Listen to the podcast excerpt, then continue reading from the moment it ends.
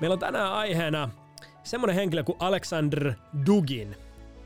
Moni ei välttämättä tunnista tätä tyyppiä nimeltä, mutta tämä on tärkeä henkilö tuntee tässä ajassa – koska tämän ihmisen ajattelun kautta me päästään syventymään siihen, että miten Vladimir Putin ja muut putinistit oikein ajattelee. Eli kun lehissä lukee isoja otsikoita, Putin on seonnut, hän on tullut hulluksi, ja ihmiset spekuloivat, mitä ne ajaa takaa, miksi ne tekee näin, niin tässä me pureudutaan siihen, mikä se on se tämmöinen akateemisempi aate historiallinen ote siellä – taustalla. Ja, ja sen tota, esimerkiksi Hesarissa on kutsuttu tätä Alexander Duginia Venäjän valtiojohdon lempiajattelijaksi ja putinismin pääideologiksi. Eli me ollaan nyt ytimessä, me ollaan nyt lähteellä. Ja ennen kuin me aletaan syventymään tähän henkilöön ja sen ajatteluun tarkemmin, niin mä annan pienen yleiskuvauksen, minkälaisesta kaiffarista on kyse. Dugin syntyi Moskovassa vuonna 1962. Hän on venäläinen politologi, sosiologi ja huomattava neo-eurasianismin ja venäläisen ultranationalismin edustaja. Anteeksi, että mulla kesti hetki sanoa neo eurasianismi. Tota sanaa tulee käytetty yllättävän harvoin. Se ei ole se peruseurasianismi, josta kaikki ei. muut varmaan... Toivotaan myös, että termi lisäänny julkisessa sanankäytössä. Jep. Jep. Mutta tosiaan Dugin on Moskovan valtioyliopiston professori ja johtaa ö, tämmöistä kansainvälisen politiikan konservatismin tutkimuskeskusta. Nuoruudessa Dugin pyrki muotoilemaan venäläistä fasismia ja sen ideoita ja lainas joitain varhaisia ajatuksia myös natseilta. Mutta myöhemmin Uh-oh. Dugin on etääntynyt nuoruutensa radikalismista, niin kuin moni ikääntyessään tekee, ja nykyään hän katsoo kannattavansa traditionalistista neljättä poliittista teoriaa. Eli mitä tämä Duginin nykyinen ajattelu siis on. Lyhykäisyydessään Dugin katsoo kannattavansa traditionalistista neljättä poliittista ideologiaa, jonka hän erottaa sekä liberalismista, sosialismista että fasismista. Neljänteen poliittiseen ideologiaan liittyvät kiinteästi myös ajatus moninapaisesta maailmasta. Tämä on key juttu, moninapainen maailma. Vastakohtana yksinapaisuudelle, jota Duginin mukaan Yhdysvallat tällä hetkellä ajaa ja edustaa.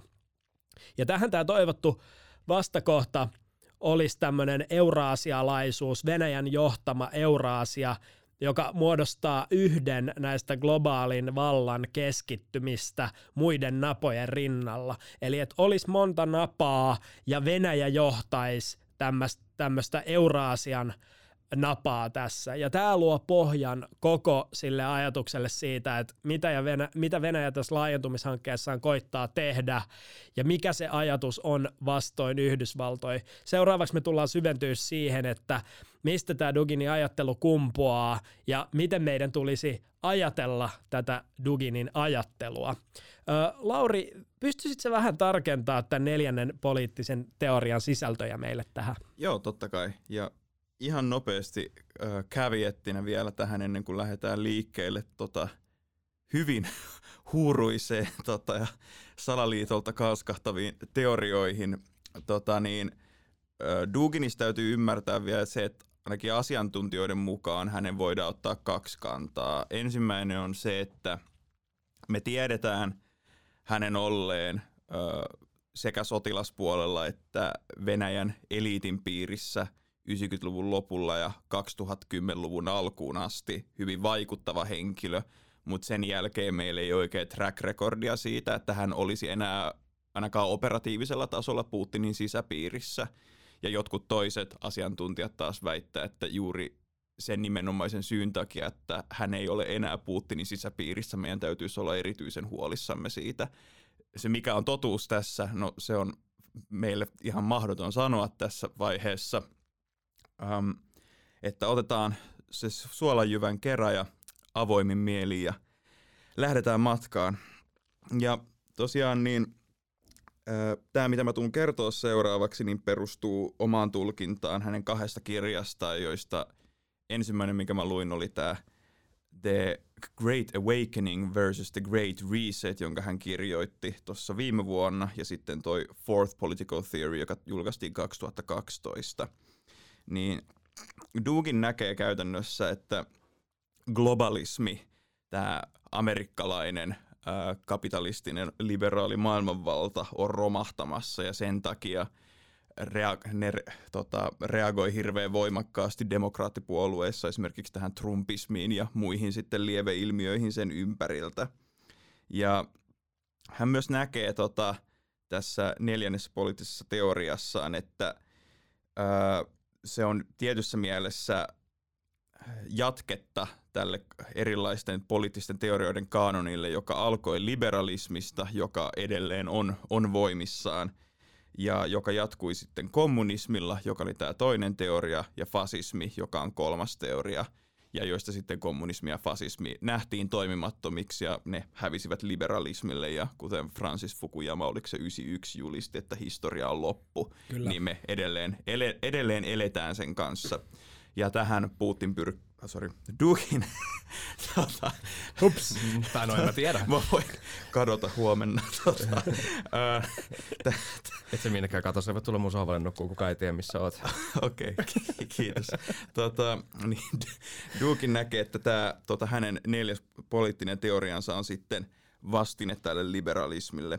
Ja tämä liberalismi, johon se on nykyiseltään kehittynyt, on totalitaristista. Öö, joka on ennen kaikkea nähtävissä tämän cancel-kulttuurin ilmentymän kautta, jonka hän rinnastaa muun muassa natseihin ja bolshevikkeihin Neuvosto-Venäjältä, että ne tekivät jotain tosi samanlaista. Onko oikein nähdä tämän Duginin näkökulman nimenomaan tämmöisen, että liberalismi oli ensimmäinen ideologia, ja sitten sitä ö, jollain tavalla vastustaakseen muodostui eka kommunismi jonkun tämmöisen niin taloustieteen historiallisen kehityksen kautta ja sen jälkeen fasismi, jotka jollain tavalla oli molemmat vastalauseita tämmöiselle ö, valistuksesta asti lähteneelle liberalismille, missä ö, niin, tämä länsimainen elämäntapa. Ja koska nämä hävis ja liberalismin jatko valtaustaan, niin Duginin impulssi oli luoda joku uusi liberalismia vastustava. Just näin, sä oot ihan oikeassa. Ja tässä itse asiassa niin kuin tämä on tosi tärkeää ymmärtää, että niin kuin Duginin maailmankuvassa nämä kaikki liberalismi,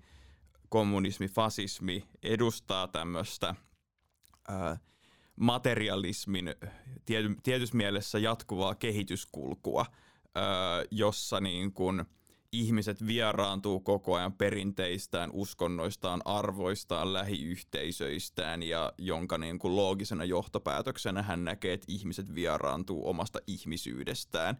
Es, niin kuin ennen kaikkea tämän tota, transhumanistisen liikehdinnän ja teknologisen kehityksen kautta, ja jolle hän sitten näkee, että tämä traditionalismi pistää stopin, että kaike, kaiken ei tarvitse mennä tämän tota, liberaalin eliitin miele, mielenjohteiden mukaan.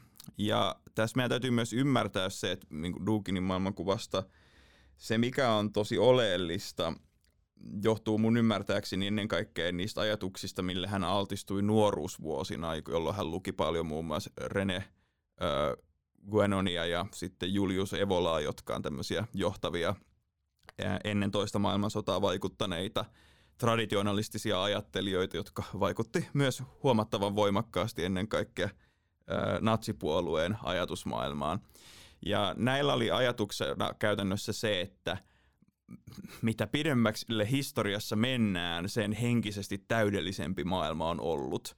Ja tämä on nimenomaan se traditionalismin ydin ja minkä takia se on täy- tietyssä mielessä yhteensovittamaton liberalistisen ajattelun kanssa, joka taas näkee, että historiallinen kehityskulku on – että sitä, että ihminen valistuu, ihminen tulee viisaamiksi, ihmiset tekee parempia valintoja ja pystyy optimoimaan omaa olemassaoloa ja maailmankaikkeutta ympärillään, niin traditionalisti on sitä mieltä, että tämä itse asiassa tämä koko prosessi, jossa ihminen pyrkii muuttamaan yhtään mitään, on se koko ongelman ydin, ja että ihminen on tätä kautta vaan vieraantuu kauemmasta tästä henkisestä täydellistymisestä. Ja tota, jolloin mennään just siihen, että hän vetää sellaisen johtopäätöksen, että liberalismi, pyrkimys vapautua kaikista yksilölle asetetuista rajoitteista, käsittene sitten kulttuuria, sukupuolta tai jopa ihmisyyttä, edustaa absoluuttista pahuutta ja joka tekee ihmiset ja kokonaiset kulttuurit onnettomiksi. Ja, ja ennen kaikkea tässä, mitä hän näkee, on se, että tämä liberalismi, vaikka me ollaan totuttu siihen ajatukseen, että tämä olisi tämmöinen universaali tavoiteltava hyvä, niin hänen mielestään se on tämmöisen globaalin transnationaalisen eliitin ö, meille pakottamaa ja että meidän täytyisi... Kyllä, just näin. Ja tässä oli minkä takia tämä salaliitto, tai, tai tuli välillä semmoinen fiilis, että tämä niin kuin on joku tällainen tota, ylilauda ja 4 niin kuin arkkiajattelija, koska tässä on tämmöinen niin kuin metateoria kaikille salaliitoille. I hate Klaus Schwab. Ja josta itse asiassa, joo, sillä oli hyvää roastia, tota, Klaus Schwab on lihava, ällöttävä porvari, joka vihaa ihmisyyttä. Tota, oh. Tämä oli suora lainaus, en muista miltä sivulta. Eli tavalla, ja että nämä niin kuin ajatukset esimerkiksi jopa ihmisoikeuksista, individualismista, materialismista, edistyksestä öö, ja niin kuin tästä Karl Popperin öö, avoimesta yhteiskunnasta, jonka niin kuin lähtökohta on se, että öö, ei suvaita suvaitsemattomuutta, öö, joka niin kuin tosi, tosi tyypillinen ja lainattu lause häneltä Open Societyin liittyen, niin ne ei ole universaalisti millään tavalla – tavoittelemisen arvoisia ja meidän täytyy itse asiassa taistella niitä vastaan.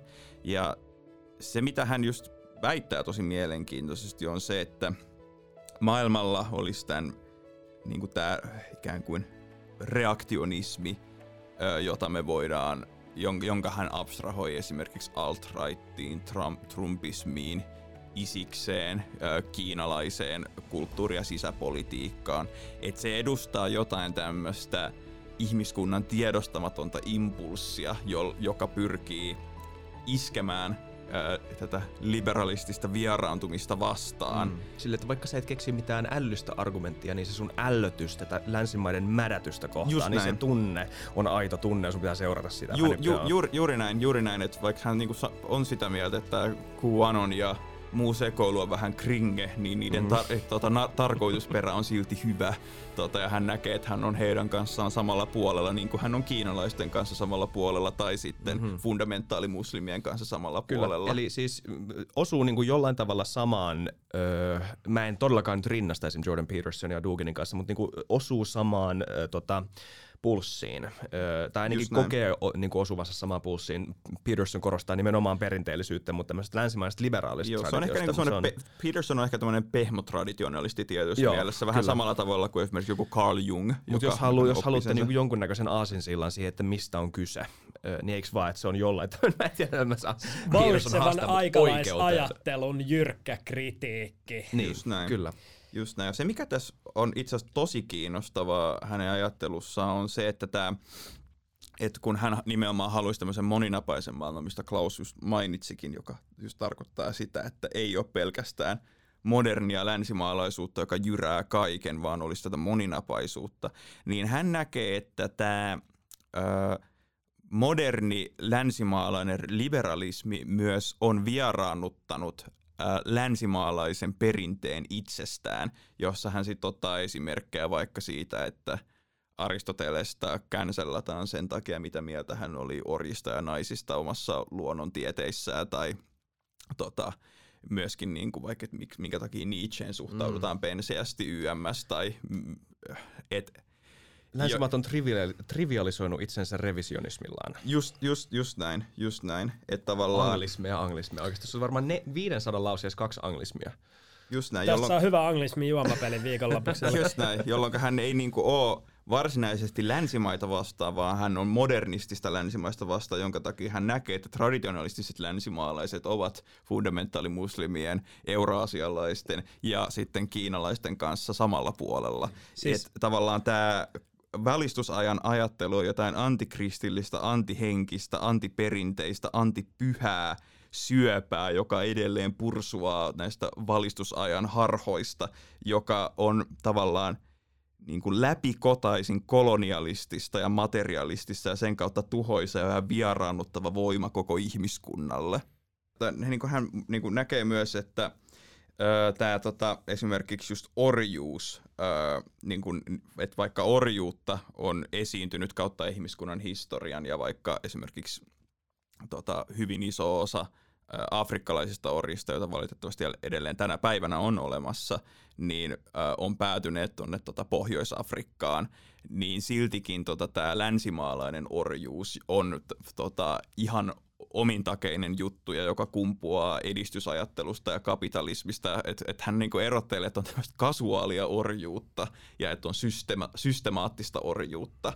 Tota, ja ö, niin kun, ja et, jotta me voidaan niin kun, tuhota orjuus- ja kolonialismin maailmasta, meidän täytyy tuhota meidän ajatukset edistyksestä ja modernismista, että hän on ehdoton sen kanssa, että tämä olisi se oin, ainoa tie.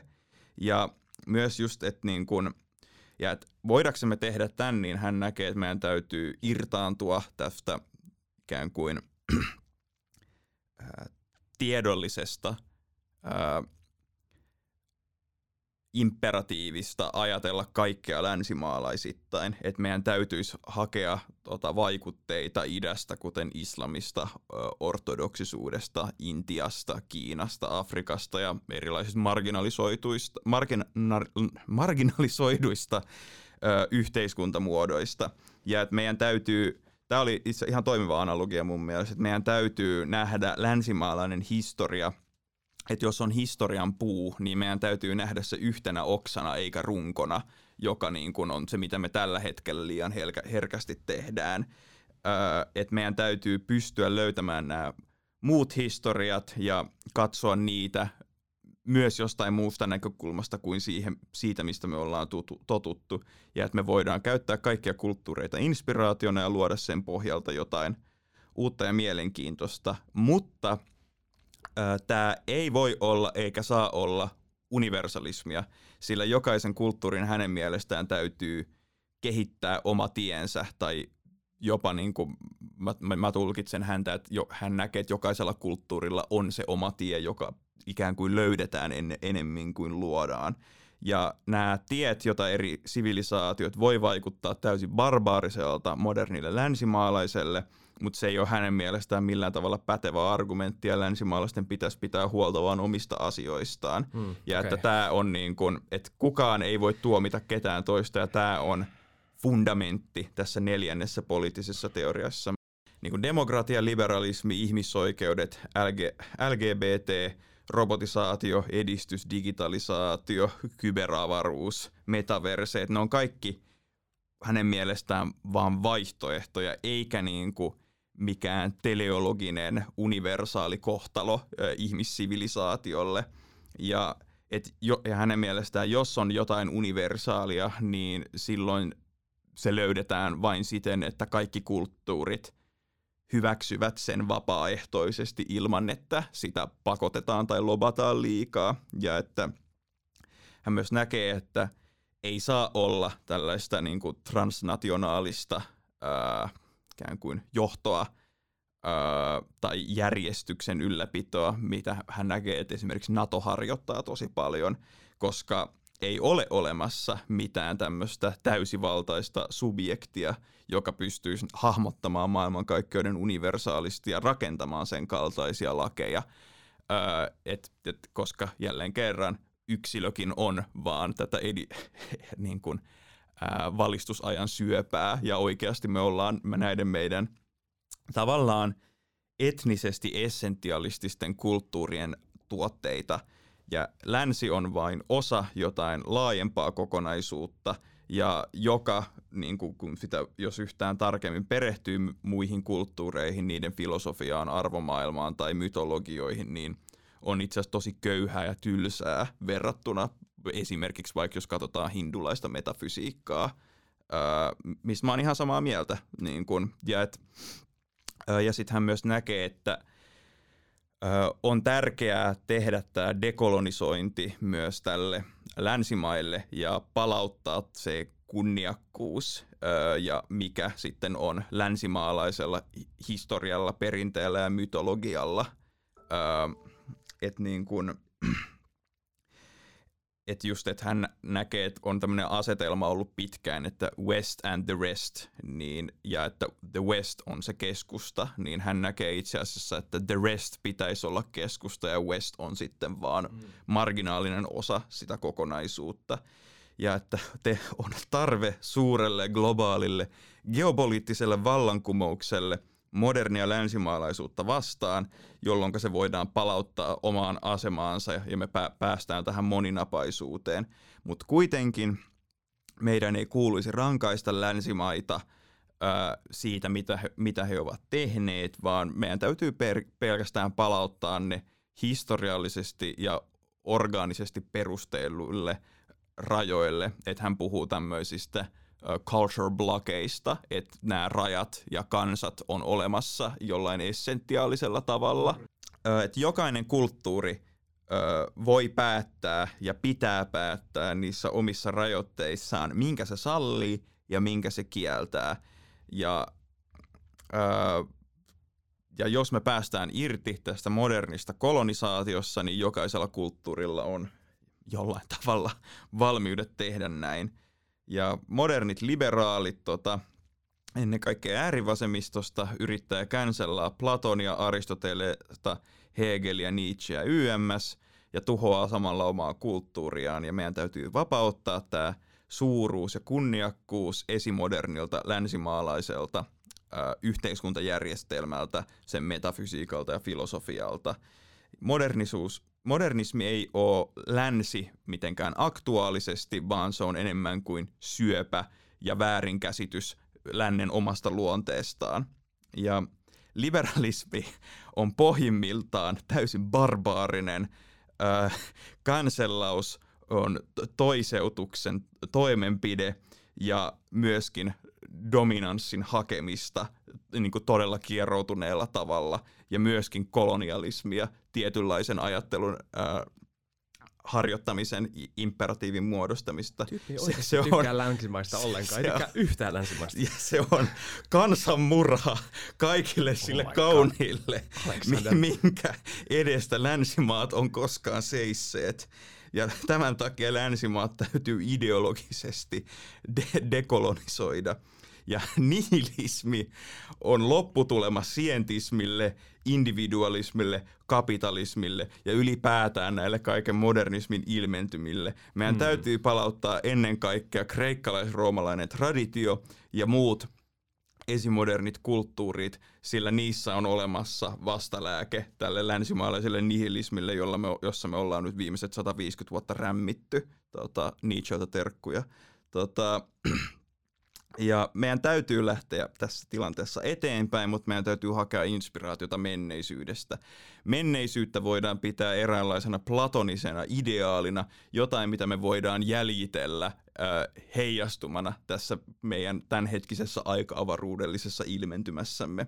Ja me voidaan hyödyntää poststrukturalismin instrumentteja, kuten esimerkiksi dekonstruktiota ja erilaisten historioiden ja narratiivien hahmottamista, ja käyttää niitä ikään kuin kirurgina tässä dekolonisoimisen prosessissa, mutta kuitenkin ottaa huomioon se, että se veitsi on terävä, ja sillä voidaan satuttaa myös samalla itseämme. Ja tämän takia me ei voida rakentaa ennen kaikkea meidän etiikkaa poststrukturalismin varaan, sillä sen johtopäätökset on ennen kaikkea mahdollistaneet ne tämän hetken vieraantumisen viimeisimmät ilmiöt, kuten esimerkiksi tota, muun sukupuolisuuden ja transhumanismin, posthumanismin, jopa ahumanismin YMS, eli, niin, jolloin hän näkee, että eettisesti postmodernismi ja ennen kaikkea poststrukturalismi on huomattavasti vaarallisempaa kuin modernismi. Ja meidän täytyy saada liberalismi kuulostamaan joltain epähaluttavalta ja että liberaali on haukkumasana. Ja antifasismi ja antikommunismi on pelkästään kummituksia vastaan taistelua typerää, sillä niitä ei ole enää olemassa eikä ole oikeasti ollut olemassa enää pitkä aikaa. Todellinen taistelu koko maailmalla on alkaa antiliberaaleiksi. Ja tähän Dukin kutsuu kaikki meidät. Mikä liberalismia vaivaa. just, just näin. Just näin. Niin, tossa oikeastaan olisi mun tiivistelmä quote and quote Too, Duginin, niin. Duginin keloista. Too long didn't read länsimaat perseestä. Modernit länsimaat perseestä. Kyllä, niin, kyllä nimenomaan, modernismi. Joo, toi oli todella hyvä. Tota, kun lähti tuossa niin monessa kohtaa miettimään, että hei, holda, holda. miten tämä perustellaan, mihin tämä väite pohjautuu. Ja nyt meidän on pakko palauttaa tämä takas tälle arkiselle tasolle ja tuoda se tähän meidän aikaan, jota me nyt eletään, koska jokainenhan meistä voi nähdä, että näitä tällaisia tota, Venäjä-sentrisemmän maailman katsomuksen heijastumia on ollut ilmassa tässä viime aikoina hyökkäyssodan muodossa. Ja nyt jos miettii tuota duginilaista ajattelua, niin mitä tämä ajattelu teidän näkemyksen mukaan tarkoittaa tämän meidän vallitsevan tilanteen kannalta ja ylipäätänsä tässä ajassa, niin kuin Fukuyama sanoi, missä historia on loppu ja me kaikki aika vahvasti ollaan siihen hetkeen aikaa jo uskottu. Miksi kukaan enää ajattelisi näin? Joo, siis vastaus tähän arkiseen kysymykseen ei voi olla pelkästään arkinen, mutta pitää vahvasti liittää meidän arkiseen kokemuksen siitä, minkälainen on olla näissä pahoissa länsimaissa elävä yksilö. Öö, ja tämä liittyy siis Duginiin aika suoraan sitä kautta, että no, no sä, sä siis tosi hyvä pohjustus Duginin ajattelusta tuosta, niin näkee hyvin sen, että miten, ö, ja vaikka Dugin ei välttämättä suoraan edusta kaikkien venäläisten näkemystä siitä, mitä he kokevat länsimaat, niin tämä ajatteluparadigma siitä, että on olemassa ö, tämmöinen euraasialainen sydänmaa, josta lähtöisin tämmöinen essentialistinen kulttuuri, jolla on ö, varmaan joku sanoisi Jumalan oikeutus, varmaan joku sanoisi voiman oikeutus, varmaan joku sanoisi joku hämärä esoteerinen oikeutus. Öö, ja niin kuin näistä tykätään käyttää semmoista historian oikeutusta, joka alkaa joo. määrittelemättömästä ajankohdasta, mutta se on. Se vaan mm. on ja sitä eletään ja se on ikuinen, jotain tämmöistä, mm. I guess. Niin, niin, öö, niin kuinka kuinka niin kuin lähtökohtaisesti vastakohtainen se on sillä ajatuksella. Koska länsimaissahan me ihmiset ajatellaan vähän tällä, että me ollaan nyt yksilöitä, me ollaan, tota, eretään tämmöisissä, öö, no me, mä oon suomalainen, joo, mutta mä oon kuitenkin samanlainen ihminen kuin moni muu, monen muun kansallisuuden omaava ihminen. Suomalaisuus on vain yksi osa sitä, kuka mä olen aika syvällisesti. Herään, niin en mä nyt ajattele sitä, että mä otan osaa johonkin esoteeriseen suomalaisuuteen, vaan mä oon suomalainen. Se on muodostanut musta monella tapaa semmoisen ihmisen, jonka mä oon, mutta myös moni muu asia on muodostanut musta semmoisen ihmisen, jonka mä oon. Ja jos mennään ö, filo- takaisin filosofiaan miettiä, että mistä tämä lähti. Mikä on, se, mikä on yksi tärkeimpiä syitä sille, miksi minä ajattelen ja miksi kukaan kuuntelijakaan ajattelee itsestään näin, jos te olette länsimaalainen. Ja meidän pitää varmaan mennä Descartiin asti. cogito ergo sum. Ajattelen siis olen. Ja tämä on oikeasti varmaan länsimaiden yksi tärkeimpiä ajatuksia, tai länsimaiden ehkä, tai länsimaisen kulttuurin ja elämän filosofian ehkä ö, eniten määritteleviä ajatuksia. Ja se, mitä sillä tarkoitetaan, on se, että kun Descartes sanoi tämän, niin siinä ekaa kertaa valtavirtaistettiin ajatus siitä, että hei, mitä tämä todellisuus loppujen lopuksi on? Mitä olemassaolo loppujen lopuksi on? Mitä tämä meidän planeetalla oleminen loppujen lopuksi on? No hmm, mä en voi tietää, että onko tämä pöytä todellinen, koska sehän voisi olla vaan feikki. Voinko mä oikeastaan tietää, että mikään on todellista? Mikä loppujen lopuksi voi olla todellista? No, mä tiedän sen, että mä ajattelen. Mä tiedän sen, että jotain on olemassa. Mun tietoisuus on olemassa. Mun tietoisuus on se sitten illuusio tai ei ole olemassa. Eli mä oon minä itse ajattelevana subjektina on todellinen. Ja tästä heräsi semmoinen ajatus siitä, että tämä subjekti, eli minä, eli ihminen, yksilö, on erillinen todellisuudesta. Erillinen siitä, mitä havaitaan ja siihen, mihin kosketaan ja sitä, mitä tunnetaan. Ja, ja tota, tämä oli moni, moni ainakin väittäisi, että tämä on perusta sille ajatukselle, että ihmisestä tulee rationalistinen ja individualistinen. Kaikki ihmiset on jollain tavalla yksilöitä ja tosi niin kuin syvällinen käännös siinä, että miten ihmiset tota, näki suhteensa ympäristöön. Sitten tuli valistus. Me voidaan ehkä puhua valistuksesta lisää, jos me halutaan, mutta valistuksessa heräs nimenomaan, nimenomaan korostettiin yksilöä tietenkin tietyin poliittisin ehdoin ja, ja varmaan tietyin niin yhteiskuntaluokallisin ehdoin, mutta kuitenkin korostettiin yksilön roolia käyttää omaa rationaalista kyvykkyyttään ymmärtämään tämä ympäröivä muu maailma, nyt ala, nimenomaan muu maailma, minusta irrallinen maailma, tiede tuli esimerkiksi. Ei, ollut, ei ajateltu enää, että ukkonen on jollain tavalla, tai joku saattoi ehkä ajatella, että tämä on joku Jumalan, joku Zeuksen bla bla bla, mutta ajateltiin, että hmm, tota, mä en kuitenkaan loppujen lopuksi voi tietää, se vähän demystifioitui ikään kuin. Et aloittiin miettimään, että hetkinen, voiko täällä olla jotain muuta selitystä? Mikä, millä tavoin, millä erilaisin ajattelun työkaluin me voitaisiin tota, löytää keinoja ymmärtää maailma. Vähemmän mitään mytologisia kertomuksia, enemmän ymmärrystä, rationaalista ymmärrystä. Sitten tuli tiede, tuli tota, erilaiset universalistiset, individualistiset moraali, teoriat, poliittiset teoriat, liberalismi nimenomaan perustuu tähän ajatukseen siitä, että me ollaan moraalisia yksikköjä ihmisinä. Ihmisi, ihmiset on velvollisia ihmisille, ei millekään kansalliselle ajatukselle. Jollekin, siis tämä kertoo itse asiassa, jos ajattelee moderneja liberaaleja valtioita, on harva rikos, jossa itse valtio voi olla uhri. Se on yleensä aina yksilö on uhri. Sitten on totta kai maanpetturus. Ehkä joku li- superlibertaristi voisi väittää, että veronkierto on tiedätkö, joku uhri, missä valtio on. Mutta te ymmärrätte, mitä meinaan kuitenkin. Mm. Niin kuin valtio jonain tämmöisenä... Öö, entiteettinä. entiteettinä. Ei, sä et voi tehdä Jumalan pilkkaa valtiosta samalla tavalla liberaalissa valtiossa, kun sä voit jossain val- paikassa, missä valtio nähdään jonain pyhänä asiana tai mit, missä se, mitä valtio edustaa, nähdään jonain pyhänä, pyhänä asiana. Niin se on ehkä se erotus. Ja sä selitit mun mielestä tosi hyvin tuossa sen, että miten tämä johtaa siihen, että, tai miten ainakin Duginin mielestä tämä johtaa siihen, että ö, länsimaat ö, epäpyhäistää kaiken. Ö, kaikki omalla tavallaan relativisoituu ja ihmiset tunnistaa tämän ehkä semmoisena niin kokemuksena länsimaissa, että ei ole oikeastaan mitään merkitystä – että samalla mulla on täysin vapaat kädet määritellä, mitä mä teen mun elämälläni, mutta se aiheuttaa mulle ihan jäätävät angstit siitä, että niinku mulle ei anneta mitään. Eikä mä tiedä niinku loppujen lopuksi, mikä on merkityksellistä ja mitä ei. Ja sitten äh, ihmiset alkaa äh, rykimään piiskaa ja, ja elämään niinku 30s is the new 20s. Ja, ja värjäämään hiuksia liilaksi. Jep, jep. Ja tä, tai tää niinku nähdään. juttuja. tämmöiset nähdään niinku semmoisena mädätyksen muotona. Ja sitten varmaan joku näkisi jopa jatsmusiikin jo, että aikanaan jonain, no Adorno näki. Joo, Adorno. se, on aika mälsä äijä. Mutta siis nimenomaan, että... Kaikki että, hegeliläiset on mälsiä äijä. Mm. Nimenomaan äijä. Jep. Ja siis se, että... Ja siis, tota, öö, ja tämä oli siis tämä, tämä oli tämä länsimainen kehitys, tai tämä länsimaisen kehityksen niin kuin dialektiikka ikään kuin. Sanotaan, että voidaan puhua negatiivisista ja positiivisista länsimaisen kulttuurin kehityskulu, kehityskuluista. Menikö se äh, siinä mumble rapin kohdalla liian pitkälle? No, varmaan, Oliko se se niinku tipping point lopullisesti? Snoop Dogg oli silleen, että nyt on räppi mennyt liian pitkälle. Siinä me tiedettiin, että Snoop Dogg on konservatiivi.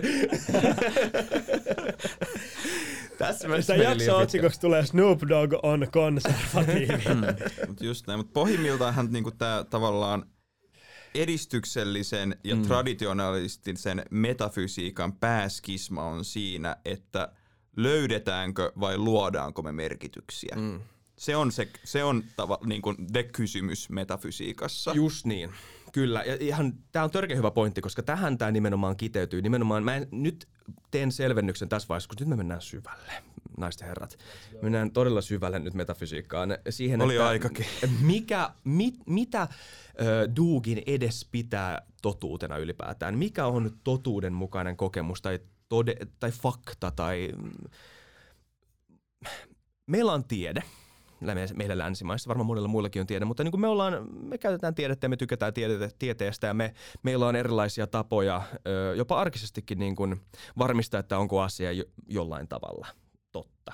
Me pystytään, tässä pöydässä on neljä mikkiä ja mä voin laskea nämä mikit ja mä voin todeta mun havainnon perusteella, että tässä on neljä mikkiä. Se on fakta, jota kuka tahansa voi tehdä taustastaan riippumatta, kunhan sillä on niin kuin tarpeeksi tai tarpeelliset aistit nähdäkseen nämä neljä mikkiä esimerkiksi. Pitää aistien tarkkuus riittää totuuden havaitsemiseksi tietyin metodein. On niin tämä oletus, mikä meillä on aika perustavanlaatuinen länsimaissa öö, ja ihmisillä ylipäätään. Mainstream-materialismi Mainstream-materialismi nimenomaan. Että aistien kautta me voidaan jollain tavalla, ja aistin ja, aistin ja rationaalisuuden kautta me voidaan jotenkin löytää totuus. Niin, niin öö, se, mitä Dugin kanssa sanoo, ja mä yritän yhdistää nämä kaksi tota, ajatusta on se, että liberalismissa nimenomaan yksilö, niin kuin me ollaan tässä aiemmin puhuttu, on se, on se tärkein yksikkö. Ihminen on velvollinen ihmiselle ja, ja ö, ihmisen jotenkin hyvinvointi tai kukoistus tai vapaus tai whatever on, on se tärkein arvo. Yksilö itsessään, ei mikään kollektiivinen ihmistä yhdistävä asia, vaan se yksilö itsessään on se syvin tota, ö, ö, olemus ja tärkein länsimaisen filosofian kulmakivi. Tässä itse asiassa mä mietin, että olisiko pikahistoriikki ylipäätään siihen, että mistä tarpeista tämä valistusajattelu ylipäätään lähti. Mun mielestä olisi niinku tärkeää ottaa semmoinen pikakelaus tähän näin, koska se avaa mun mielestä tosi hyvin siitä, että minkä takia nämä, nämä nähtiin ylipäätään tosi relevantiksi. Et koska se, me nyt oletetaan, että se on kaikille kuulijoille ihan itsestäänselvyys. Et jos me mennään tuohon, jos me mennään tuohon tavallaan taitekohtaan moderni ja esimodernin ajan välillä, niin siinähän oli tosi isoja juttuja, niin kuin muun muassa tota, Kopernikus määrittää koko kosmologian uudelleen, mm. Newton määrittää koko fysiikan uudelleen, sitä ennen Italiassa oltiin löydetty arabien kautta niin kuin muina, muinaiset tekstit Aristoteleelta ja Platonilta tota, ja ylipäätään sen kautta saatiin ihan uudenlaista näkemystä siihen, mitä voidaan ajatella elämästä ja ihmisyydestä, kun se oli hirveän pitkään ollut vaan katolisen kirkon säätelemää. Mm. Ja ihmisellä oli ollut tosi pitkään kokemus siitä, että se on käytännössä osa jotain laajempaa kosmista kokemusta, kokonaisuutta ilman agenssia – josta sitten kumpusi muun muassa alkuun uskonsodat tota, 1500-luvulla ja sitten josta myöhemmin alkuun tiedeyhteisö sovitti hyvin vahvasti kristinuskon teesejä osaksi omaa tieteentekoaan ja oli vähän, vähän arka kirkon suhteen, mutta ajan saatossa otti koko ajan vaan isompia isompia harppauksia sitä kautta etääntyi Jumalasta.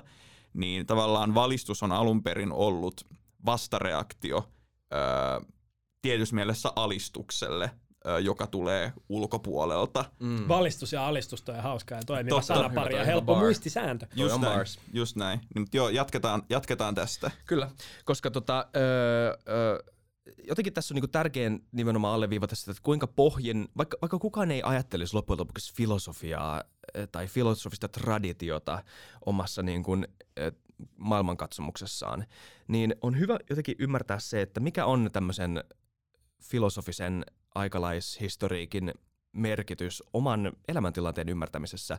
Nämä ajatukset tosi perustavanlaatuisia siinä, että miten ihan kuka tahansa, filosofiasta kiinnostunut tai ei, kokee oman suhteensa kanssa ihmiseensä, valtioonsa, ö, uskoonsa, yhteiskuntaansa, bla bla bla. Ihan mihin tahansa, mm. aamupalan syömiseen siis ihan joka ikinen asia sun peloista ja sun huolista ja kaikista näistä jollain tavalla juurtuu sun käsityksen siitä, että sä oot ainakin teoriassa länsimainen yksilö. Totta kai länsimaissakin on erilaisia mielipiteitä, mutta siis se, mihin tämä länsimainen maailmankuva perustuu, on nimenomaan on tosi syvällisesti just tätä, mitä me ollaan puhuttu aikaisemmin tässä ja viimeisinä minuuttina. Ei välttämättä Duginin selitys siitä, mm. mutta tämä, mitä me ollaan puhuttu tässä. Mutta äh, sitten hypätään Heideggeriin. Ei helvetti, mä yritän mennä nopeasti. öö, tota, mä, teen tämän, mä menen tämän nopea läpi, koska tämä on se, siis oikeasti respect niille, jotka kuuntelee tätä. Ja mun mielestä tämä on tosi, tää on tosi mielenkiintoista. Mä en tiedä yhtään kiinnostaako ihmisiä äh, Heidegger. Jos sä oot vielä tässä kohtaa messissä, niin shout out sulle. Taputa itse selkää. Nyt mennään Heideggeriin. Nopea intro minkä takia Heidegger on oleellinen Dukinin ymmärtämisen kannalta, jos sä pystyt ottaa pienen trailerin tähän näin. Pikku traileri. Joo. No koska, kuten tässä oltiin aiemmin sanottu, öö, liberalismissa yksilö on se syvällisin moraalinen ja metafyysinen kulmakivi. Yksilöön perustuu joka ikinen tota, öö, oletus siitä, että mikä on hyvä ja mikä on huonoja ja mikä on yksilön suhde mihin taas. Yks, siis yksilöä korostetaan jollain tosi perustavanlaatuisella tavalla. Öö, ja Dugin ei tykkää tästä syystä, mitä Lauri on tässä jo selventänyt tosi hyvin aikaisemmin. Dugin haluaa nimenomaan, että tämä euraasialainen ideologia ja tämä fourth political theory nimenomaan perustuisi ihan eri ö, kulmakivellä. Ja kun Dugin alkaa miettimään, että mikä tämä kulmakivi voisi olla. Kommunismissa se oli luokka. Luokka ja ylipäätään niin kuin materialistinen dialekti ja sen väistämättömyys. Kyllä. Fasismissa se oli valtio, tämmöisenä niin kuin tyrannisena ö, hallitsijana. Niin mikä voisi olla se syvällisin tämän neljännen poliittisen teorian kulmakivi, johon kaikki perustuu samalla tavalla kuin länsimaissa kaikki perustuu yksilöön jollain tavalla. Ja, mun mielestä se on myytti. Tota, mm. Se on ennen kaikkea myytti. Ja, tota, ja tämä on itse asiassa tosi syvällinen pointti, joka, tota, jota me ei voida täysin sivuuttaa, koska Joo. ja mä tietyssä mielessä allekirjoitan myös Dukinin kannat myyttinin ta, to, ää, myyttien tarpeellisuudesta – Mä, mä, mä, mä, mä en vaan usko, että niitä tarvii aktualisoida valtio, valtiollisella tasolla, mutta mä uskon, että niitä voidaan kunnioittaa kulttuurisella tasolla, koska ne on niitä, jotka vaikuttaa tekevän meistä niin. ihmisiä. Niin myyttien ne, teologia voi olla vähän Joo, sivumalla. Just, siis, just, just näin, että silleen no, no tälleen hyvänä esimerkkinä, vaikka mulla on suunniteltu yhden mun iranilaisen kaverin kanssa, että – joka on siis täysin rakastunut Suomeen ja suomalaiseen kulttuuriin, kun hän on saanut täältä uuden kodin poliittisena pakolaisena, niin me suunniteltiin, että me etittäisiin tämmöinen, tota, kun hän ei nyt, ei, me ei haluta häntä kristityksi kastaa missään nimessä, koska hän haluaa olla myös uskollinen omille iranilaisille juurilleen, niin me ollaan mietitty, että me etsitään tämmöinen – muinaissuomalainen ikään kuin kastamisrituaali ja suoritetaan sitten mun kesämökillä. Tuota, jolloin... löytänyt sellaisen? Ei olla vielä, mutta me ollaan etsintä päällä. Te olette kummatkin kutsuttu. Mä voin myös keksiä Kiitos. sellaisen vai? Joo, me voidaan keksiä joku uusi Joo, mä johdan sen näistä perinteistä ja tästä olemassa olevasta. Mä vaan syntetisoin sen sellaisen uudella tavalla. Ja se on manifestaatio jostain perinteisesti arvokkaasta. Uskokaa mua, please! Mut se, koska siis siinä se symbolinen pointtihan on siinä, että me hyväksytään hänet osaksi meidän heimoa, hän on mm. nyt osa meitä, niin kuin mm. ei pelkästään jollain etäisellä sekulaarilla valtion paperitasolla, niin. vaan oikeasti osa ihmist, ihmisten yhteisöä. Te olette nähnyt jonkunnäköistä niin kuin, vähän naurettavaa vaivaa sen eteen, että te verifioitte jonkun niin kuin, asian, minkä te tiesitte jo etukäteen, mutta nyt te alleviivaatte sen tämmöisellä jollain tavalla ar- arbiträärisellä myytillä, rituaalilla, mutta kun teitä yhdistää se itse tekeminen. No just, just näin, ja tavallaan tämä on, missä mä näen miten sanoisi, Tän, no tämä on vaikka minkä takia jengi edelleen tykkää joulujuhlista ja kirkosta mm. yömässä. Tämän takia mä oon miettinyt just sitä, että niin kuin, et, wow. tää, sen takia mä välillä huomaa inhoavani tapakristillisyyttä on se, että siinä on ihan älyttömän tylsät perinteet ja mytologia. Jep Mutta mut silleen niin kuin muinaissuomalainen pakanallisuus, niin kuin siellä on hyvää kamaa, tota, karhupeijaiset ja kaikkea muuta siistiä. Tota, si- niin, siinä on alfa tota, oha, oha, oha se nyt, niin mun mielestä olisi, mutta nyt tämä lähtee ihan tangentille tästä, mutta pointti oli siinä, että myyt, myytit on meille se tarina meistä itsestämme Kyllä. ja se mahdollistaa meille sosiaaliset rituaalit ja sosiaaliset rituaalit mahdollistaa sen, että meillä ylipäätään on minkäännäköistä kulttuuria, joka ei vaan entropisoidu joka, jokaiseen mahdolliseen suuntaan. Mut mä tykkään, mä... että tästä Dugin dissaussessiosta tuli oikeasti aika introspektinen niin kuin tämmönen, hmm, niin ehkä me tarvitaan vähän lisää niin perinteitä ja, ja tota, kaikkea tätä. Tämä on validi pointti. meitä ei haittaa sit, tää sen tota, imperialismi. Ja, ja sitten taas toisaalta toi antiläntisyys, siihen yhdistyy paljon sellaista Yhdysvaltain kritiikkiä, joka me kaikki myös jaetaan. Eli joo, joo. tietyllä tavalla meidän maantieteellisen position kautta, mutta myös meidän poliittisten ja maailmankatsomuksellisten näkökulmien kautta me tiputtaa johonkin semmoiseen mukavaa kevyeen välitilaa, jossa ehkä me voidaan taas suomalaisina muodostaa sellainen erityissuhde. Joo, mutta se niinku ehkä mikä tässä niinku se, että – keksitään yhdessä toisesta kulttuurista tulevan ystävän kanssa johonkin pakanarituaaliin perustuva riitti on täysin eri asia kuin se, että sä keksit omasta päästäsi sen, että mitkä maat kuuluu Venäjän rajojen sisäpuolelle ja mitkä kuuluu ulkopuolelle. Mm. Et, ja se on tässä niinku se tavallaan missä mä näen Dukinin tosi ristiriitaisena hahmona, että se on silleen, että alkuun se noudattaa tämmöistä tosi samanlaista ajatuksen juoksua kuin tota, joku intersektionaalinen eetikko, että kunnioitetaan kaikkia kulttuureja ja niiden lähtökohtia, käydään dialogia, dekolonisoidaan tämä tota, äh, anglomaiden äh, alisteinen suhde muuhun maailmaan. Mutta sitten se vetää sen aivan täyden luupin, jossa äh, Venäjästä tulee tietyssä mielessä uusi, uusi jenkkilä, ja jonka hän oikeuttaa tällä tota, traditionalistisella alkumyytillä. Tota, mä olin siis, mä alkuun luulin, että tämä oli vaan meemi, tota, jota, koska mä olin kuullut Hyperboreasta, kun mä olin lurkannut vaikka 4chanille ja ylilaudalla. Tota, Mutta sitten hän oikeasti kertoo ainakin näissä tota, vanhemmissa teksteissään siitä, että tämmöinen Arctogaia on ollut aikojen alussa, jossa oli niin kuin hyperborealaiset, jotka oli tätä niin kuin Mannermaan jaloa kansaa, ja sitten oli atlanttilaiset, ää, ja kaikki tietää, kuinka paskasti atlanttilaisille kävi, kun he kuvittelivat olevansa jumalia. Ja että hän näkee, että tämmöinen metafyysinen skisma aktualisoituu edelleen eurasialaisten kulttuurien ja atlanttilaisten, eli alkuun Englannin ja myöhemmin USAn välillä.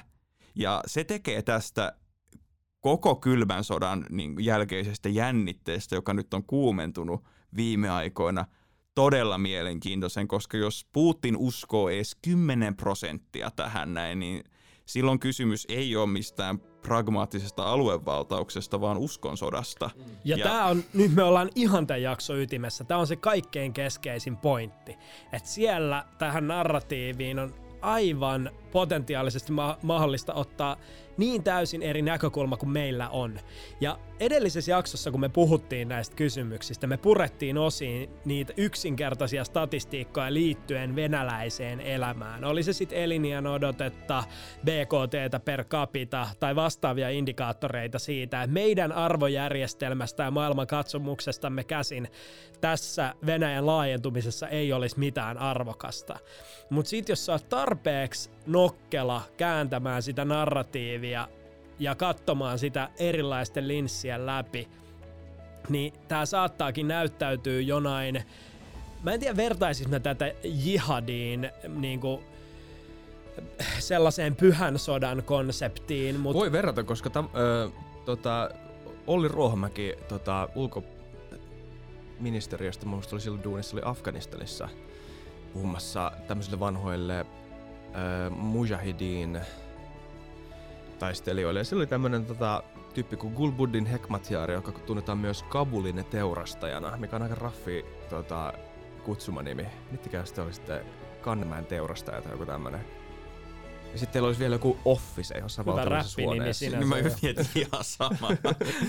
niin tota, mutta kuitenkin Gulbuddin oli siellä Kabulin teurastaja Ollin kanssa ja ne jutteli talvisodasta – koska tämä Gulbuddin oli, oli tota oppinut mies kuulemma, ties paljon historiaa, oli kiinnostunut nimenomaan itse Suomen historiasta, tälle eurooppalaisesta öö, viitikkeyksestä, niin oli sanonut, että Gulbuddin sanoi Ollille, että niin, suomalainen, tehän kävitte jihadia Neuvostoliittoa vastaan, eiks vaan? Ihan tosta noin vaan. ja sitten sit Olli oli silleen, että no joo, en tiedä, tavalla, ehkä tavallaan, tavallaan, mutta sitten niin vähän raksutti ja tajusi, että no niin, joo, kyllä. Totta. Kyllä, me käytiin, niin kun, kyllä. me uskottiin omaan itsenäisyyteemme. Tota. Talvisota oli jihadia. Mm. Mutta on uskomatonta silleen, että tässä tämä yleinen yksilön sisäistämä objektiivisuuden harha tulee konkreettisesti esille. Jokainen meistä herää aamu ajatellen, olen kriittinen ajattelija, suhtaudun asioihin objektiivisesti. Ja tämänkin jakson aikana, kun me ollaan hivutettu meidän länsimaista linssiä vähän itäänpäin, me ollaan huomattu, että itse asiassa nämä pointit tiettyyn rajaan asti on jokseenkin perusteltavissa.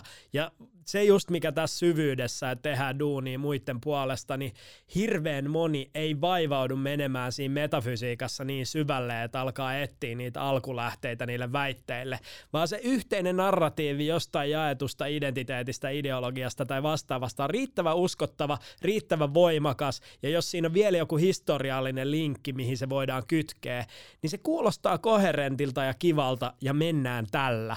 Jos vaihtoehtona on länsimainen rappio, korruptio, mikä tahansa yksilön elämän pirstaloituminen merkityksettömäksi hiusten värjäämiseksi. Mm.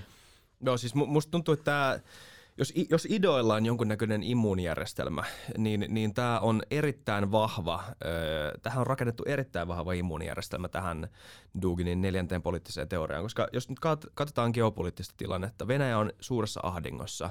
Kaikki nämä Italian kokoinen talousmemet, itse asiassa ei edes, hän on joku Espanjan kokoinen talous nykyään, siis vielä pienempi. Meidän pitää päivittää meidän memetkin Venäjästä, niin menee niin huonosti. Nyt se on vielä huonompi varmaan tämän ruplan Rupla volatiliteetti on isompi kuin Dogecoinilla, miettikää mihin te sijoitatte. Jep, ja siis sehän on tota, siis Roblox-raha on kuulemma nyt enemmän arvokasta kuin rupla. Joku tämmöinen meme oli kans. Et siis ihan jotain siis ihan käsittämättömiä asioita tapahtumassa tällä hetkellä.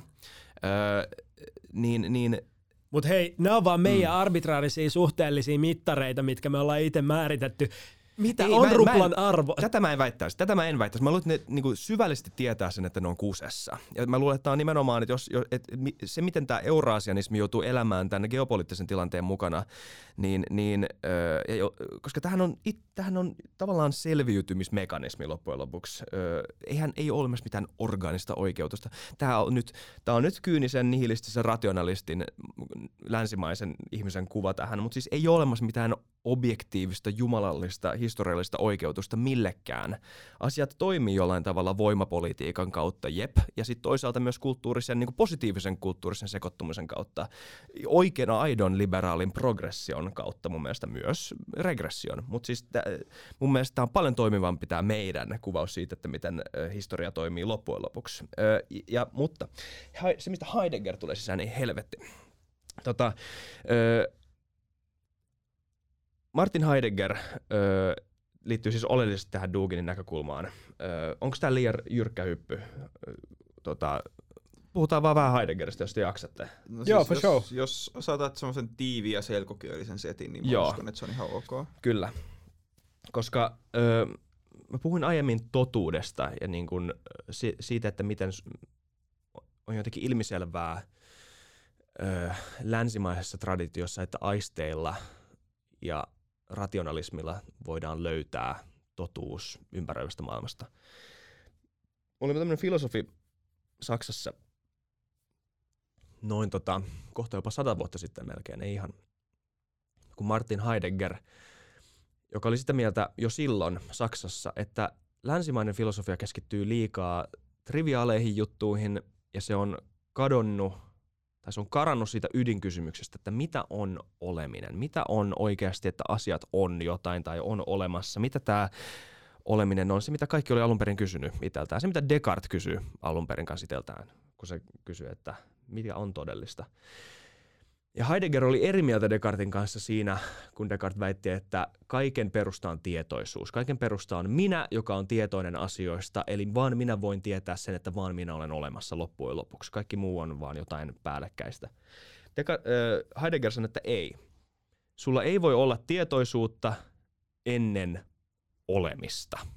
Kuulostaa ehkä vähän abstraktilta, mutta siis se... Aja, olen siis ajattelen, eikä ajattelen siis olen. Kyllä, joo. Ja, siis, ja jollain tavalla ei edes vaan se olen, siis ajatteleva, että oleminen ja ajattelu on aika syvällisellä tavalla sama asia.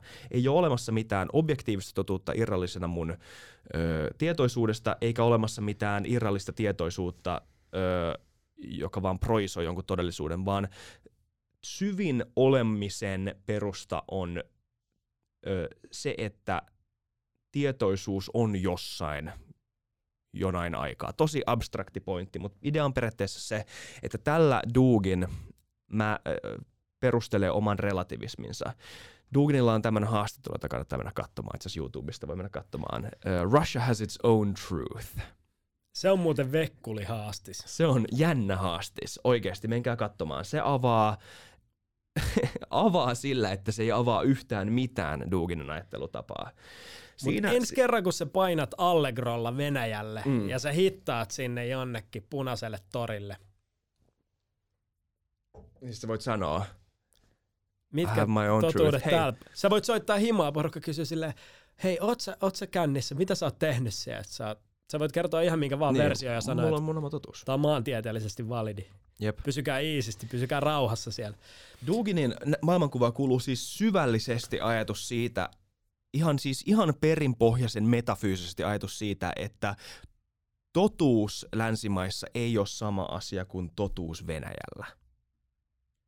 flat out näin, koska niin kuin Heidegger sanoo, tai se mitä Dugin ainakin lukee Heideggerista on se, että jos olemisen perusta, tämän niin kuin tietoisen subjektin tietyssä paikassa oleminen todellisuudessa on jollain tavalla kaiken perusta, niin jopa todellisuus, se miten todellisuus värittyy sulle, se miten todellisuus ilmenee sulle, on, on systemaattisesti juurtunut siihen, että kuka sä oot ja missä sä olet. Mm. Joten kaikki on relatiivista. Tuli muuten tässä mieleen, että Ollaanko me rakentamassa nyt informaatiosotaan uutta leiriä, jossa voidaan kutsua metafyysiseksi sodan käynniksi? Oh my God. Tämä on itse asiassa tosi mielenkiintoista, Bro. koska mä haluaisin nähdä kaikki nuorplatonilaiset jossain liikkasalissa kirjoittamassa lyhyitä esseitä. 1v1. netissä on näitä tiettyjä metafora battle, mutta mut tämä on vielä mielenkiintoisempi metafysiikka battle. Joo, ja meillä tota, on aika isot steikit seuraavaan jaksoon, jos me meinataan closea, tota, koska meidän täytyy ratkaista relativismin ongelma jollain merkityksellisellä tavalla. Joo, ei saa, Joo ei se on kyllä relativismin ongelma on siitä mielenkiintoinen, kun sä meet illalla nukkumaan ja alat pohtia sitä ja sä ajattelet, että enää vartti tätä, sit mä voi alkaa nukkua, kun tämä juttu on kräkätty. Ja se on yksi niistä jutuista, mikä seuraa sua, kun haamu taas siihen seuraavaan päivään. Mutta joo, tässä on nyt ollut ehkä tällaista varhaisakateemisen nuoren sukupolven tota, äh, no, filosofian kansantajuistamista sellaisilla tavoilla, että mä toivon, että ihmiset on tässä kohtaa vielä mukana ja ymmärtää. Mm. Mutta tota, jos mä kysyn tämmöisen ihan konkreettisen kysymyksen, me ollaan puhuttu nyt siitä Duginista tosi paljon, ja mä luulen, että aika moni on siinä tällä hetkellä tämän pohjalta, jos sä oot vielä mukana riittävän kärryillä, miten hän ajattelee, mitkä ne fundamentit on ja minkä takia se eroaa hyvin paljon siitä, mikä, mitä voisi kutsua länsimaalaiseksi mainstream-maailmankuvaksi. Niin kuinka paljon te uskotte, että tämmöinen, tämän tyyppinen ajattelu on nyt vaikuttanut Putinin toimintaan. Että onko insentiivi, kun puhuttiin niistä insentiivirakenteista sodan alussa, Putin on peloissaan kannatusluvuista. Putin aloittaa sodan, kun hän pelkää sitä, että hänen kannatuksensa laskee. Putin aloittaa sodan silloin, kun äh, sisämaassa alkaa, tai, tai niin kuin emämaassa alkaa kansa tympäätyä häntä kohtaan. Kuinka paljon te ajattelette, että tämä on tämmöinen niin pragmaattinen, lyhyen, lyhyehkön aikajänteen niin sanottu stuntti, ja kuinka paljon te ajattelette sitten taas, että siinä on osuutta tällaisella laajemmalla, valtavalla ideologisella erolla ja tällaisen niin historiallisen jatkumon ja jonkunlaisen mission toteuttamisen kanssa? No tota, mä ehkä, tuo on hemmetin hyvä kysymys ja mulle jollain tavalla tämä näyttäytyy osana tämmöistä tosi tavallaan jopa mytologista kaanonia, jossa on aina tämmöinen duo, lihakset ja aivot, visionääri ja toteuttaja, josta niin kuin kuuluisin on ehkä Aristoteles ja Aleksanteri Suuri, mutta niitä on ollut historian saatossa todella monia. Kaikki ei ole elänyt edes samalla aikana, mutta tosia monta sotapäällikköä tai erilaista kansanjohtajaa on hyvin tyypillisesti inspiroinut joku poliittinen visionääri. Tota, mä uskoisin, että että se inspiroi häntä, mutta hän myös lainaa esimerkiksi Ivan Ilitchiä ja muutamia muita panslavistiajattelijoita melko paljon. Et musta tuntuu, että hänellä on jokin unelma, mutta kyllä hän näyttäytyy mulle pohjimmiltaan pragmatistina, joka mahdollisesti näkee itsensä jonain katalyyttinä jollekin tällaiselle euraasialaiselle Atlantisten valtioiden vastarinnalle, mutta mun on vaikea uskoa sitä, että hän, tota, hän tota välttämättä näkisi, että hänen kuuluu viedä se loppuun asti omana elinaikanaan, tota, koska mut sitten toisaalta nämä viimeaikaisimmat ää, tapahtumankäänteet tässä sodan käynnissä, se, että Lavrov uhkailee ydinaseilla ja muuta vastaavaa, ää, on myös, ja sitten se, että Putin on selkeästi tosi kiihtyneessä tilassa monissa haastattelutilanteissa ja johtaa ää, duumaa kuin tätä, jonkinnäköinen mafiapomo, jossa jengi tulee sen eteen puntit tutisten tota, ja ääni vavisten, niin mitä mä sen sanoisin – mun on tosi vaikea sanoa loppujen lopuksi. Ja sitten toisaalta mä myös koen, että Putin on semmoinen henkilö, että se saattaa osittain olla jopa niin laskelmallinen, las, laskelmoiva henkilö, että se saattaa antaa vaikutelman siitä, että hän olisi tällä hetkellä tosi irrationaalisessa tilassa ja toteuttaa silloin tämmöistä madman theoryä, jota muun muassa Nixon teki muun muassa Vietnamin sodan aikaan todella paljon.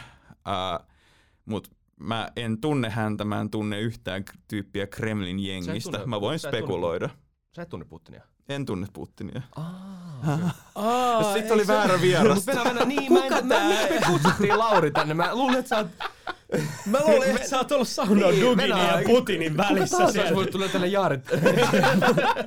ei, mutta ei, siis, tätä, tätä siis ihan tosissaan niin kuin miettii tässä. Toi mafiajohtajan referenssi oli täydellinen. Kaikkien kannattaa katsoa mm. kummisetä ykkönen ja katsoa, miten se toimii, kun joku tulee sun tyttären häihin ja esittää typeriä kysymyksiä. Se on aika pelottava tilanne. Mutta mä, mä googlasin ihan nopea Vladimir Putin IQ. Täältä tuli, että se olisi 127 ja täällä on erillistä spekulaatio se akateemisista taustoista ja muista tunteista, mitä se on tehnyt. Et 127 mä sanoisin, että sillä varmasti riittäisi laskentateho aika monimutkaistenkin tuollaisten äh, metafyysisten ja filosofisten konseptien ymmärtämiseen, mutta se mikä tulee semmoiseen niin noin korkean vallan henkilön tota, to- toimintaan siinä, niin kuin me ollaan puhuttu aikaisemmissa jaksoissa tässä hienossa podcast-sarjassa, että suuren hallitsijan eliniän odote valtakauden vaihtumisen jälkeen on yleensä todella lyhyt, varsinkin silloin, kun puhutaan tällaisista tota,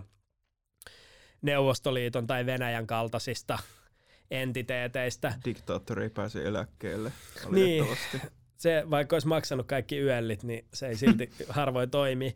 Niin tota, et jos tämä on sellainen oikeasti todella surullinen CV-merkintä uran loppupuolelle, jossa ollaan kerran vielä, vielä kerran kädet ylös, suur Neuvostoliitto pystyy ja niin kuin, tämmöinen tavallaan kansalaisen kautta sen oman unelman eläminen vielä kerran, niin sellaisena projektina mä näen tämän absoluuttisen epäonnistuneena.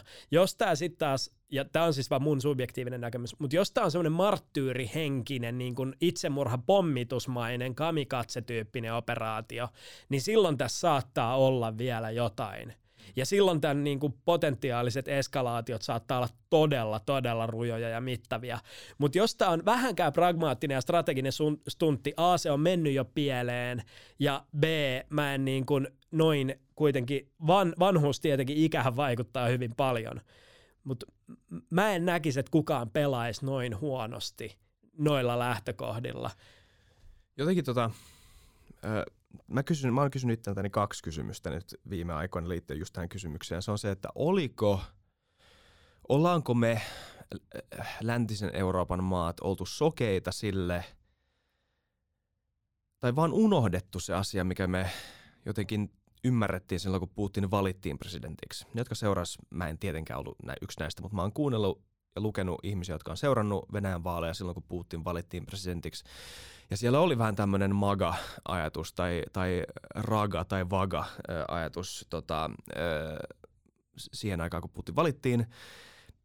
Jeltsini pidettiin jotenkin rappiollisena, pidettiin tämmöisenä niin kuin juoppona, nolona tyyppinen, joka Kuuntelin ei niitä Harvardin poikia liikaa. Joo, mm. kyllä, just näin. Ja liikaa, niin kuin, liikaa rähmällään länttä kohti nauro vähän liian kovaa Bill Clintonin kanssa, ja Bill Clinton sai hyvät näräkänaurut Borisista aika monta kertaa. Mutta se niinku... ongelma oli myös se, että se oli ihan pleksit koko ajan. Se oli koko ajan. Siis sehän niinku, kuulemma se löydetty jostain kadulta tässä Washingtonista niinku vaan horhoilemassa joku päivä. Häijät siis keskittykää. niin, keskittykää. niin, tota, niin, niin, onko tää, ollaanko me vaan unohdettu se, mitä Baltia esimerkiksi on koko ajan tajunnut tämän aikana. Että niinku, tämä ei ole missään ei, vaiheessa loppunut. on puhuttu, että Virolla, me ollaan sätitty Viroa siitä, että hei päivittäkää teidän Venäjä niin, vaikka ne on ollut koko ajan silleen, että ei, ei, ei, kun ne niin. ei missään vaiheessa lopettanut. Te ette taju, mutta Putin... se, että Suomella ei ole uskottava, siis uskottavaa neuvostotaustaa, mä en tiedä, onko toi niin, järkevä on tapa ilmasta yhtään mitään, mutta mut, mut siis silloin sä pääset syvemmälle siihen maailmankuvaan, koska kyllä tämä niin vaikka Svetlana Aleksievitsin tota, mm. neuvostoihmisen loppu on ollut monelle suomalaiselle se käsittämätöntä luettavaa. Siis monelle, joka on jopa vähän nostalgisoinut niitä viroreissuja ja muita, mm. niin sen tuollaisten teosten luettuaan, niin tulee siihen tulokseen, että huhhuh, mä otan ihan vähän etäisyyttä tähän meininkiin. Jep. Se toinen kysymys, mitä mä oon kysynyt, on se, että mitä Putin, ja tämä moni muukin on kysynyt, mutta mitä Putin on korona-aikana tehnyt? Et jos se on, jos se on oikeasti, tota, että on, onko tämä pitkän kuvan toteutuminen, mikä alkoi 2014. Ukrainan sotahan ei siis alkanut 24. vuonna 2022. Jep. Sehän alkoi 2014. Se me muistetaan. Eh, ihan paskaa, ettei Venäjä ollut mukana. Siis mehän tiedetään jo, että Venäjä unohti, monet niistä sotilaista unohti ottaa merkkinsä pois silloin, kun ne meni niihin tota, separatisti tota, kokoontumisiin. Et siis niin kuin me tiedetään, että sota on ollut, Venäjä on ollut Ukrainassa miehittämässä jo vuodesta 2014 asti. Tämä ei ole mikään salaisuus. Mutta se suuri invaasio, joka tapahtui 24. päivä niin onko se kulminaatio tämmöistä pitkästä kuvasta, mikä alkoi jo silloin, kun Putin valittiin ekan kerran presidentiksi ja silloin, kun länsi vähän hylkäs hänet 2000-luvun alussa. Hän yritti vähän länsimaistua, ei ihan toiminut ja jotenkin katkeroitu sen kautta. Ja, ja nyt korona-aikana hän on ollut eristyksissä kuulemma, ollut eri, mäkään ei tunne Putinia, mutta ollut kuulemma eristyksissä aika paljon. Ja ei kuulemma käy internetissä hirveän usein. Niin, varmaan lukee kaiken näköistä hörhöä paskaa. Sitten siis hänelle hänellä toimitetaan sy- aineistot Joo. kuulemma, ja sitten kun mietit, että mikä kaikki penetroituu ton filterin läpi, niin. kuinkahan paljon Putin käy Twitterissä mm. esimerkiksi, ja mm. jos kävis, vaikuttaisiko se jotain johonkin? Niin, missä vai, tuleeko, et, et, onko kyseessä niinku tämmöinen messiaskompleksi vai semmoinen niinku pikkumainen, tiedätkö, vitutus? Mut jos et niinku, katsot, no mä niin. näytän niin. teille. Mutta mut, mut se, se että onhan käsittämättömän vaikeassa operatiivisessa ympäristössä kyseinen herra navigoinut hyvin pitkään vallan huipulla. Se on aika turbulenttia kamaa siellä Venäjän eliitin sisäpiirissä. Ja sitten taas, jos me katsotaan ketään ihmistä, joka on ollut vallassa hyvin kauan, vähän semmoisella itsevaltiaan mentaliteetilla, niin e, harvoin se tekee ihmisille kovin hyvää.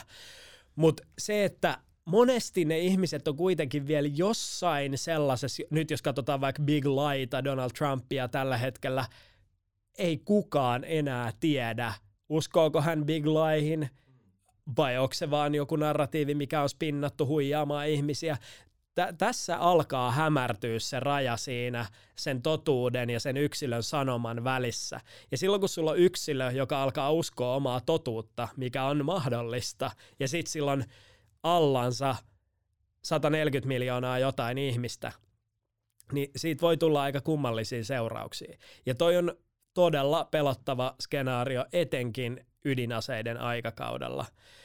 Mutta Tätä me pelättiin silloin, kun me mietittiin, että mitä jos Iran saa ydinaseita. Nythän se progis on edelleen käynnissä, mutta oli se kysymys, tämä oli se, miksi oli kriittinen kysymys, että mitä jos tämmöinen niin kuin teokraattinen, messiaaninen valta, öö, jos sillä yhtäkkiä on ydinaseita, jos se näkee maailman niin kuin näin syvällisellä uskonnollisella tasolla vihollisenaan, jota vastaan me taistelemme taivaallista sotaa, ju, pyhää sotaa jollain tavalla, niin, niin nyt me ollaan löydetty tämä tosi läheltä.